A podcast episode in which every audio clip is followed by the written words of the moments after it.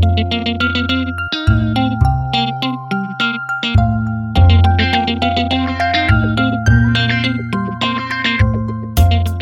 deň a vítajte. Počúvate podcast Modrá vlna o tom, čo sa deje v Európe a ako sa to týka aj nás na Slovensku. Moje meno je Peter Stach. Dnes budem hovoriť o financovaní obnovy európskych ekonomík. A nebudem na to sám.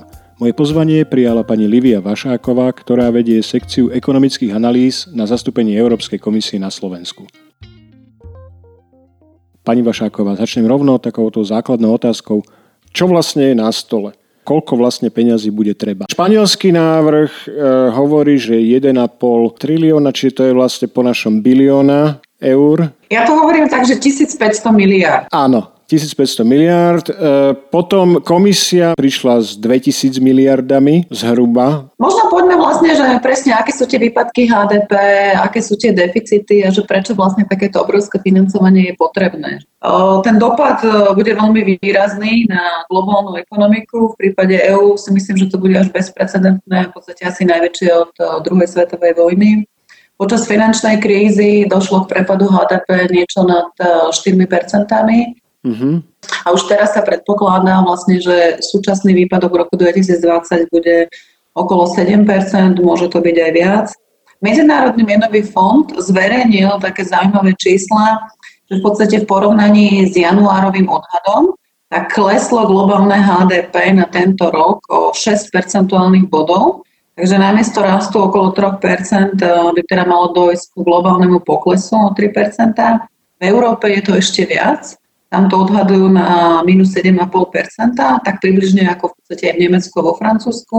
A v Taliansku by ten pokres dokonca bol že 9%. Čo sa týka vlastne Slovenska, tak ministerstvo financí už zverejnilo svoje prvé odhady v apríli a tam to bolo na úrovni okolo 7% ten pokles, takže asi v súlade s tým, čo vychádza aj pre Európu a eurozónu. No, čiže posúňme sa odtiaľto ďalej, že bude treba veľmi veľa peňazí, ten výpadok je zhruba na tej úrovni zatiaľ predpokladaný tých 7% HDP celoeurópsky a na Slovensku zdá sa, že zatiaľ tie odhady sú vlastne rovnaké v vzťahu k slovenskej ekonomike.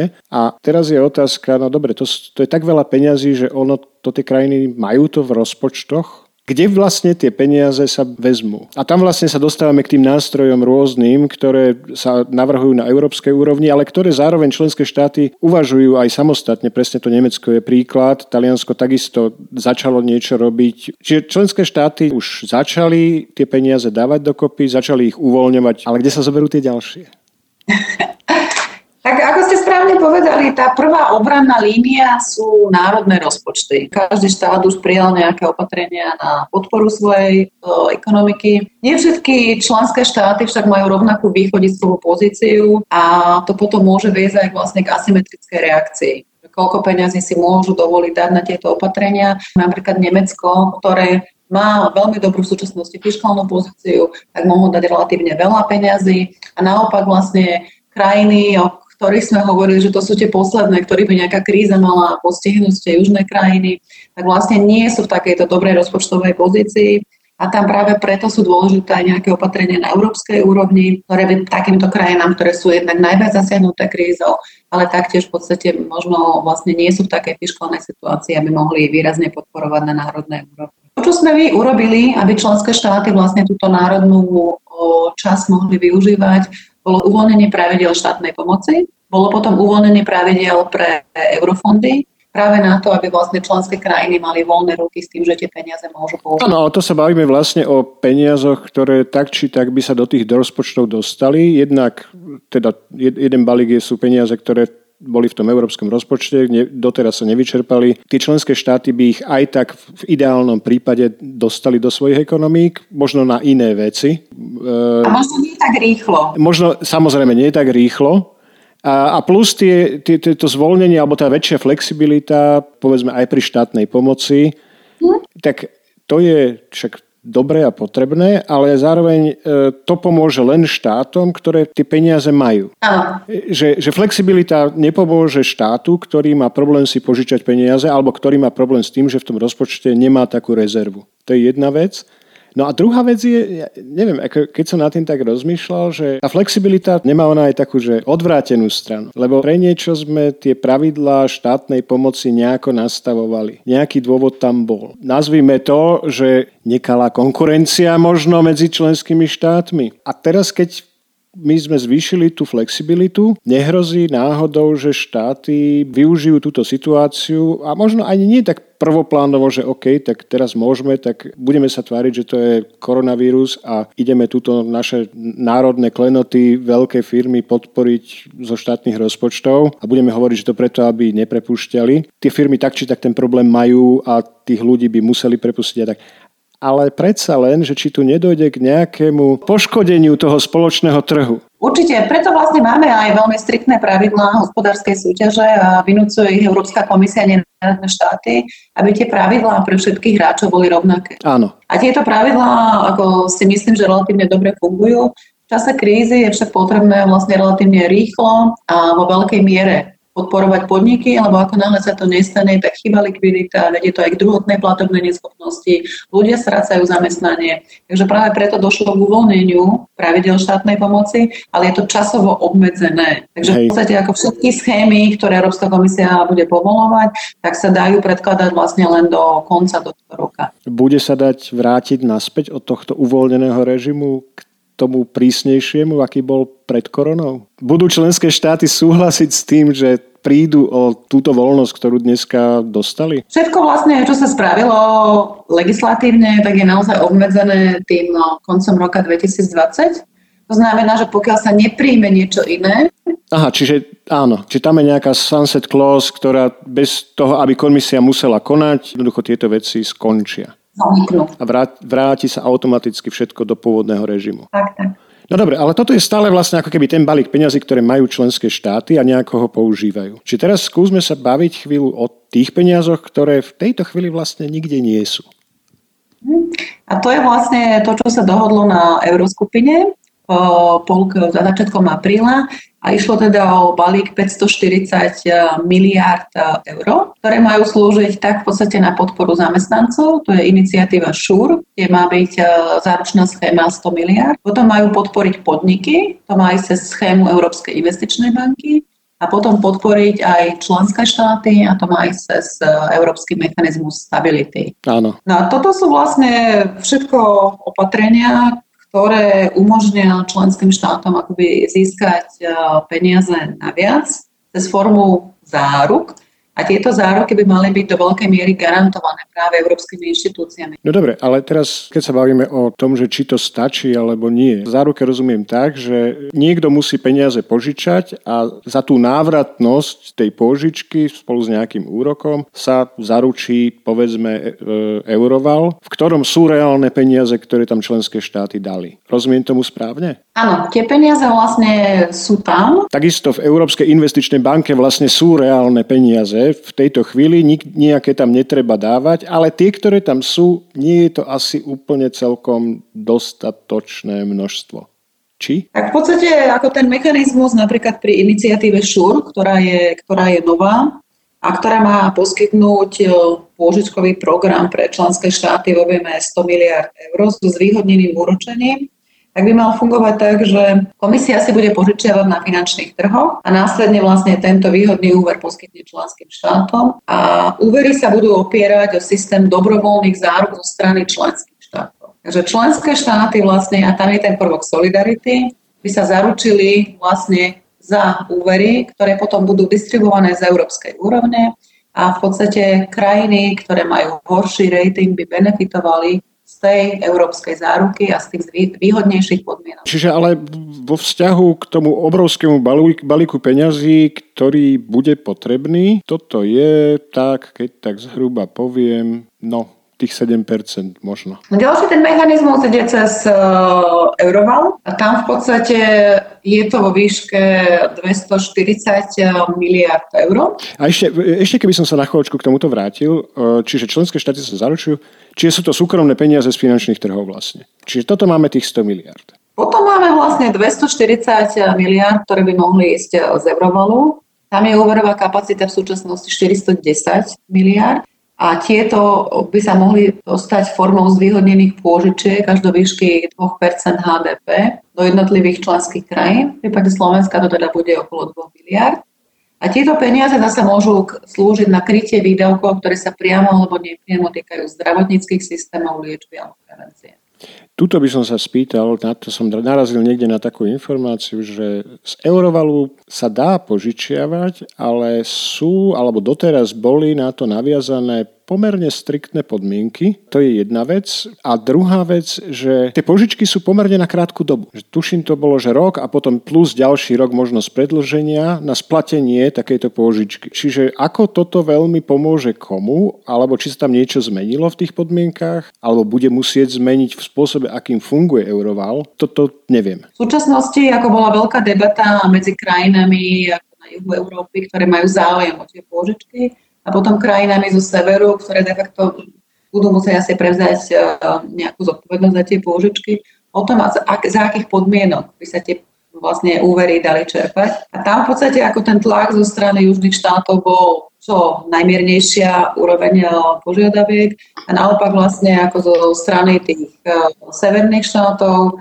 ktorý má čo najväčšiu kontrolu nad tým, ako sa to bude využívať. Ale tam to zase malo aj nejakú logiku, že je to iná situácia, ako bola v čase tej finančnej krízy. Nie? Nejaké obmedzenie možno e, tých výdavkov, že akým smerom do čoho majú byť nasmerované, má zmysel, ale asi, asi tu ťažko povedať štátu, že urobte toto a toto, aby ste na budúce nemali vírusovú epidémiu. Lebo to by bola vlastne paralela. Tam, tam práve vlastne ako týmto argumentujú tie južné štáty, že v podstate týka sa to priamých investícií teda do zdravotných systémov, ktoré v súčasnosti trpia, nie, nie, nie, nie je tam dostatok tej likvidity. Takže tam ako si myslím, že aj priestor na kompromis je určite vyšší, ako bol počas finančnej krízy. A toto už je teda dohodnuté, že takto to bude fungovať, alebo sme ešte stále aj tu vo fáze, že ešte je to len vo návrh? Bolo to odsúhlasené na úrovni ministrov financí. Čiže súčasťou tohto balíčka vlastne bolo ešte navýšenie kapacity pôžičok pre Európsku investičnú banku. A to, čo vlastne asi je teraz kameň úrazu a to, čo prebieha v médiami, že je potrebné mobilizovať ďalšie zdroje. A teraz akým spôsobom vlastne mobilizovať tieto zdroje, akým spôsobom podporiť oživovanie ekonomiky? No, skúsme najprv začať tam, že, že kde, kde sa majú zobrať. Že či opäť by sa mali zobrať na finančných trhoch, alebo sa majú zobrať z nejakých verejných rozpočtov, a keď tak z akých, alebo sa jednoducho vytlačia peniaze. Lebo ja, ja, ja inú možnosť ako tieto tri nevidím, opravte ma, keď to vidím zle. Uh, tak začalo by som asi tým, že nástroj, vlastne, ktorý Európska komisia preferuje a ktorý je osvedčený, je viacročný finančný rámec, ktorý by mal platiť od roku 2021, teda o niekoľko mesiacov, a kde stále nedošlo k dohode. A vlastne komisia chce predstaviť nový návrh, ktorý by reflektoval aj súčasnú krízu a ktorý vlastne podľa jej názoru by mal byť ako tým hlavným mechanizmom na oživenie. Hovorí sa aj o navýšení vlastne európskeho rozpočtu, ktorý v súčasnosti predstavuje okolo 1,1% európskeho národného dôchodku a Prichádzajú vlastne nápady aj od e, iných členských, od členských štátov a tam sa hovorí, že bude potrebný vlastne nejaký záchranný fond. A tam vlastne, ako čo sa týka toho Európskeho, toho Európskeho záchranného fondu, tak je otázka, že akým spôsobom vlastne by tieto peniaze jednak sa mali generovať a potom akým spôsobom by sa mali posúvať ďalej, či formou nejakých finančných nástrojov, teda to sú zvýhodnené pôžičky, bankové garancie, alebo formou grantov, tak ako je to vlastne v bežnom MFF, teda v jadročnom finančnom rámci. A toto je vlastne presne otázka, kde sa aj tie názory štátov líšia. Tým južné krajiny, hlavne Taliansko, Španielsko tlačia na to, aby bolo čo najväčšie zastúpenie grantov, tak naopak vlastne ako ten sever skôr tlačí na to, aby to bolo formou návratnej finančnej pomoci, teda tých pôžičok alebo bankových záhrad. No. Pani Angela Merkel, nemecká kancelárka, vyhlásila, že Nemecko je pripravené platiť viac do rozpočtu Európskej únie, pretože chce, aby aj ostatné členské štáty EÚ boli schopné sa zotaviť, lebo Nemecko bude len vtedy prosperovať, ako náhle bude prosperovať celá Európa. Takže si myslím, že naozaj, že ten odkaz zo strany kancelárky je, že je snaha sa dohodnúť Ale samozrejme sú tam nejaké mantinely, že ktorých, ktorých sa môže hýbať. No a teraz, dobre, viacročný finančný rámec, má to nejakú logiku, pretože rozpočet umožňuje aj nejakú kontrolu zo strany komisie, umožňuje, má nejakú flexibilitu pri tých programoch a tak ďalej. Problém podľa mňa pri tom rozpočte je, že rozpočet Európskej únie je dneska ročný takých 160 miliard, zhruba, give or take. Ale tak rádovo by to malo byť asi tých tisíc miliard na, na tých 7 rokov. To, to, to môže výjsť cez tisíc miliard, áno. Ktorí sa uvoľňujú postupne, lebo oni sa aj, však oni, ten rozpočet sa nedá dokopy naraz na 7 rokov. On postupne vzniká a sa míňa. Čiže tam nikdy nie je v tom rozpočte tisíc miliard, tam je vždycky alikvotná časť na ten rok a možno niečo viac a možno niečo menej. No a teraz opäť akože z očí v oči tomu výpadku HDP, o ktorom sme hovorili, čo bolo tých koľko? 2000 miliard, tak, tak my tu máme, že 160 miliónov ročne, ktorými to ideme hasiť. Neviem si predstaviť, že akým spôsobom by ho bolo treba navýšiť, lebo keď hovoríme o navýšení európskeho rozpočtu, tak asi nie o 50 alebo o 100%. Nie. A plus, ďalší problém pri týchto verejných rozpočtoch je, že že však rátame s tým, že všetci prispejú do nejakého spoločného balíka, z ktorého potom sa dá tým, ktorí potrebujú, sa dá trochu viac, tí, ktorí potrebujú viac a, a, tak. No ale to znamená, že aj tí, ktorí na tom sú najhoršie, budú musieť do toho balíka prispieť a keď ten balík nadimenzujeme ako väčší balík, tak aj to Taliansko bude musieť, a teda treba povedať aj to, že Taliansko je dnes čistý placa, e, čo sa týka európskeho rozpočtu. Taliansko viac do európskeho rozpočtu zaplatí, ako z neho dostane. Čiže tomuto ja celkom nerozumiem, že ako toto rieši problém. A čo sa týka toho rozpočtu, tak e, je tam viacero možností. Je tam jednak ako navýšenie rozpočtu, ale asi nie teda o 100%. Potom je tam možné vlastne ako zmeniť e, priority v rámci toho, koľko peniazí ide do ktorých oblastí. Ďalšia možnosť, ktorá sa veľmi často spomína, tak je tzv. frontloading. To znamená, že peniaze, ktoré sa väčšinou čerpajú v tej druhej časti 7-ročného obdobia, by sa dali ako čerpať čo najskôr, že by sa zjednodušili procedúry, aby tie peniaze sa dali čerpať v čase, keď ich je najviac treba, teda vlastne od toho roku 2021. No a potom samozrejme vlastne, ako ste spomínali, časť financií sa bude musieť získavať aj nejakou, nejakou formou z finančných trhov a to je v podstate aj vec, že, ktorá naráža akoby na také najväčšie nezhody medzi tým, ako by si to ktoré členské štáty predstavovali. Možno, že taká medziotázka, že, že viete si predstaviť vy ako ekonom, ktorý sa tomu venuje nejaký čas e, a teda vníma to aj z pohľadu tej komisie, ktorá si analizuje veci, ktorá tie nástroje pozná, tak viete si predstaviť nejaký iný spôsob alebo iné miesto, kde vziať tie peniaze, než na finančných trhoch si ich požičať, aby ich bolo dosť, aby sme dospeli k tomu číslu 2000 miliard. Že ja rozumiem tým výhradám severu Európy a tým sporivým členským štátom, ako to niekedy volám, tak ja rozumiem týmto výhradám, ja rozumiem tomu, že, že oni sa boja toho rizika, že a politicky je to veľký problém povedať dneska, že dobre, tak v najhoršom prípade zatiahneme dlh, ktorý majú Taliani, alebo Gréci, alebo Španieli, alebo kdokoľvek teda, hoci kto sa môže do takej situácie dostať. Ja rozumiem tomu týmto všetkým výhradám, ale ešte raz, akože máme tu nejakú jamu, ktorú potrebujeme zaplniť a zatiaľ tie veci, na ktoré sme prišli spôsobom, že nejak sa poskladáme a tuto už máme odložené, tak je tak do polovice tej jamy, možno do troch štvrtín. Ale stále štvrtina tej jamy je prázdna a čo tam dať, kde to vziať. Že či vidíte nejaký iný spôsob, ako tú jamu naplniť? Tak čo sme ešte nespomínali, tak je to vlastne aj pomoc zo strany Európskej centrálnej banky, ktorá bola kľúčová počas minulej finančnej krízy v roku 2009-2011 a vlastne ona reagovala relatívne rýchlo, poskytla v podstate dodatočný nákup aktív v objeme až 120 miliard eur. A 18. marca vlastne spustila nový dočasný program, PEP sa volá, v objeme až 750 miliard eur, ktorý je v dispozícii vo všetkých krajinách a zostane v platnosti dovtedy, kým krizová situácia ohľadom koronavírusu neskončí, ale minimálne teda do roka 2020. No dobre, čo to znamená? Čo to znamená? To znamená, že Európska centrálna banka kupuje dlhopisy koho? Členských štátov? No to som chcela ešte dopovedať, že tento program sa týka nielen vládnych dlhopisov, ale aj firemných dlhopisov. To znamená, že Európska centrálna banka môže priamo nakupovať aj dlhopisy, ktoré vydávajú spoločnosti. Doteraz Európska centrálna banka nemohla nakupovať priamo dlhopisy členských štátov, musela ich kupovať na sekundárnom trhu. Teraz môže? To, to platí, že stále na sekundárnom trhu. To znamená, že keď majú investori istotu, že Centrálna banka od nich kúpi dlhopisy Talianska, hoci aj nízko úročené, tak ich kúpia s tým nízkym úrokom. Bez ohľadu na to, že to je Taliansko. Správne to chápem zhruba? Približne áno.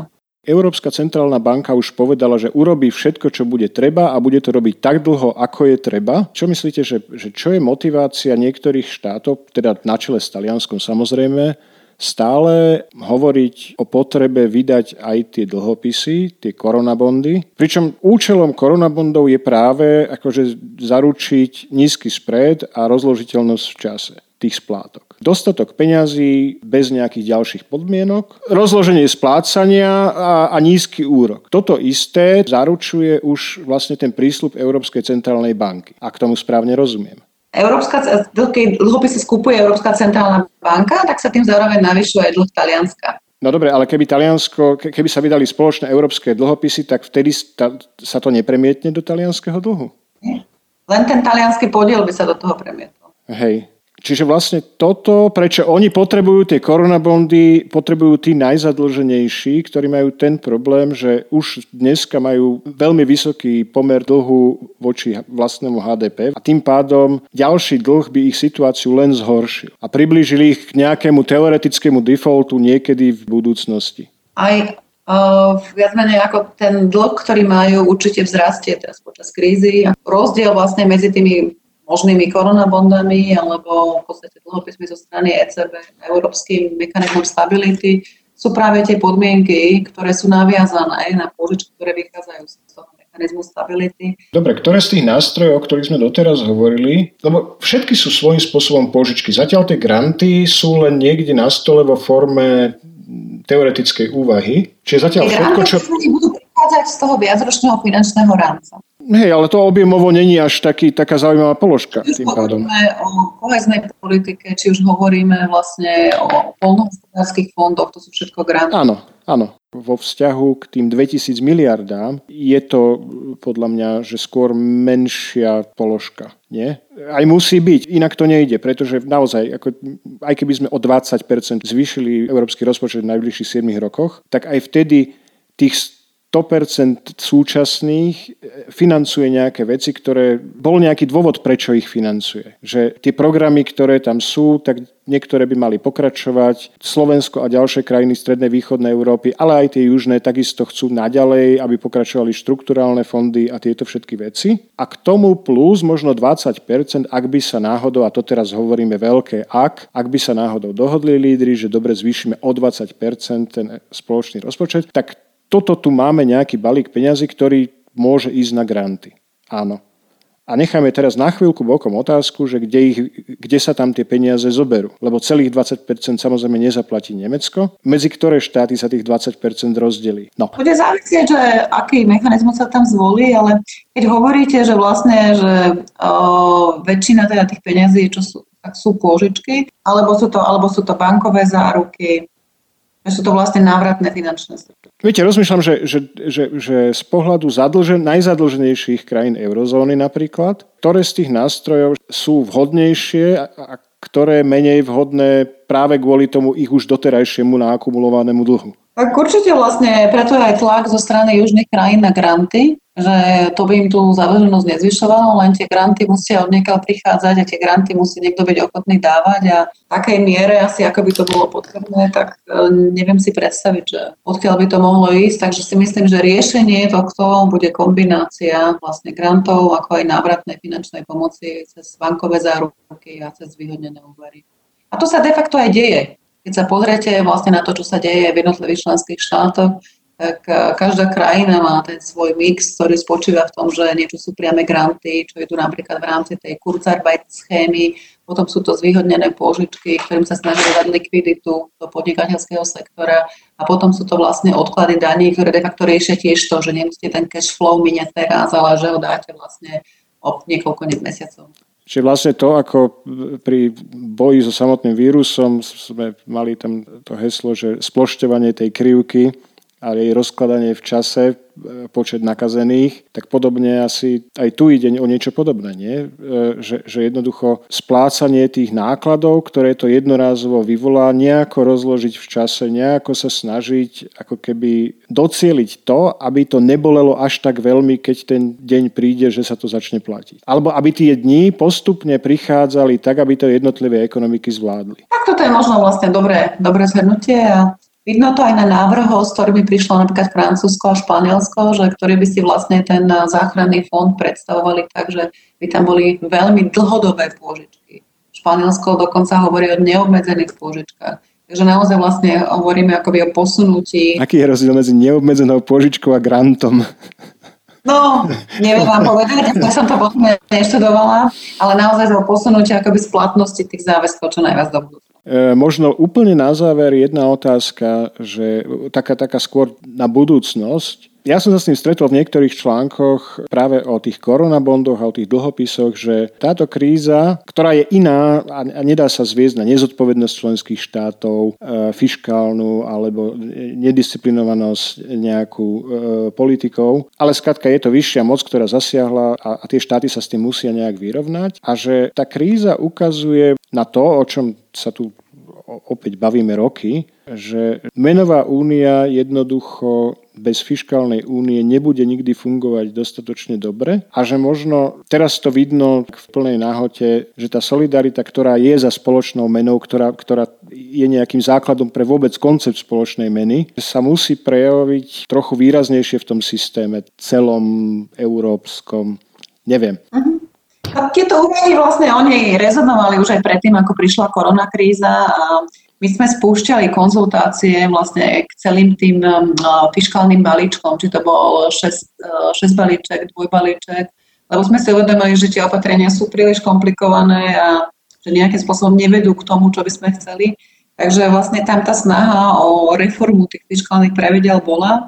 Toto sa teraz odsúva, keďže v podstate vzhľadom na všetky tie prijaté programy sa dostávame do novej situácie ale určite si myslím, že toto bude zaujímavá téma, akým spôsobom ako posilniť tú fiskálnu časť menovej hospodárskej únie. Keď ste spomenuli teraz tie balíčky, tu mne to ešte jedna vec napadla, vlastne taká úplne logická. Krajiny ako Taliansko budú napríklad stať pred problémom, že už predtým podľa paktu stability a rastu museli jednoducho znižovať, pomerne ako tvrdo znižovať dlh. Vlastne všetky krajiny, ktoré nesplňujú to dlhové kritérium, to je 60 tak v podstate mali povinnosť každým rokom znižovať svoj, svoj dlh. O 20 z toho, čo bolo na 60% No a pri krajinách, ktoré majú dlh 150% pred krízou a teraz naberú pôžičky, tak ja si to jednoducho neviem predstaviť, ako toto e, zavedieme bez toho, aby jednoducho sme sa dostali veľmi tesne k tomu, kde bolo Grécko a vlastne kde stále je Grécko, kde tá prísna disciplína, ktorú sme na Grécku si vynútili, donútili, spôsobila, že tá ekonomika sa jednoducho svrkla. Že ne, nebol tam už priestor na investície do tej ekonomiky. No. Ekonomika vlastne grécka, tak ona klesla o štvrtinu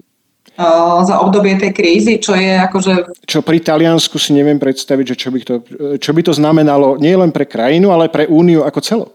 Mhm, čo je veľmi výrazný pokles. No čo sa týka vlastne reformy toho paktu rastu a stability, je to niečo, čo budeme určite riešiť, ale nikto nemá asi myslím, že teraz šupliku riešenie, ktoré by len tak vyťahol.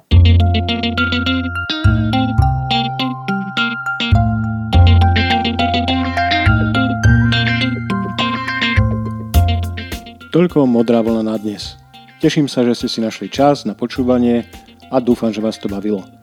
Vlastne by ma veľmi zaujímali vaše reakcie a postrehy k tomuto novému formátu, s ktorým som začal tak trochu experimentovať.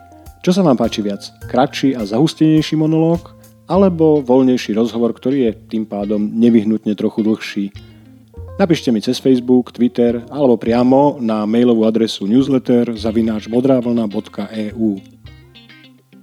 Vlastne to mi pripomína, že som vám chcel pripomenúť, aby ste sa prihlásili aj na odber newsletteru na stránke www.modravlna.eu. A veľmi ma potešíte, ak si modrú vlnu nenecháte len pre seba, ale ak link na tento podcast zazdielate aj pre priateľov na Facebooku alebo Twitteri. Modrú vlnu nájdete samozrejme aj na denníku SME na adrese podcasty.sme.sk a tiež na portáli euraktiv.sk. Do počutia o dva týždne.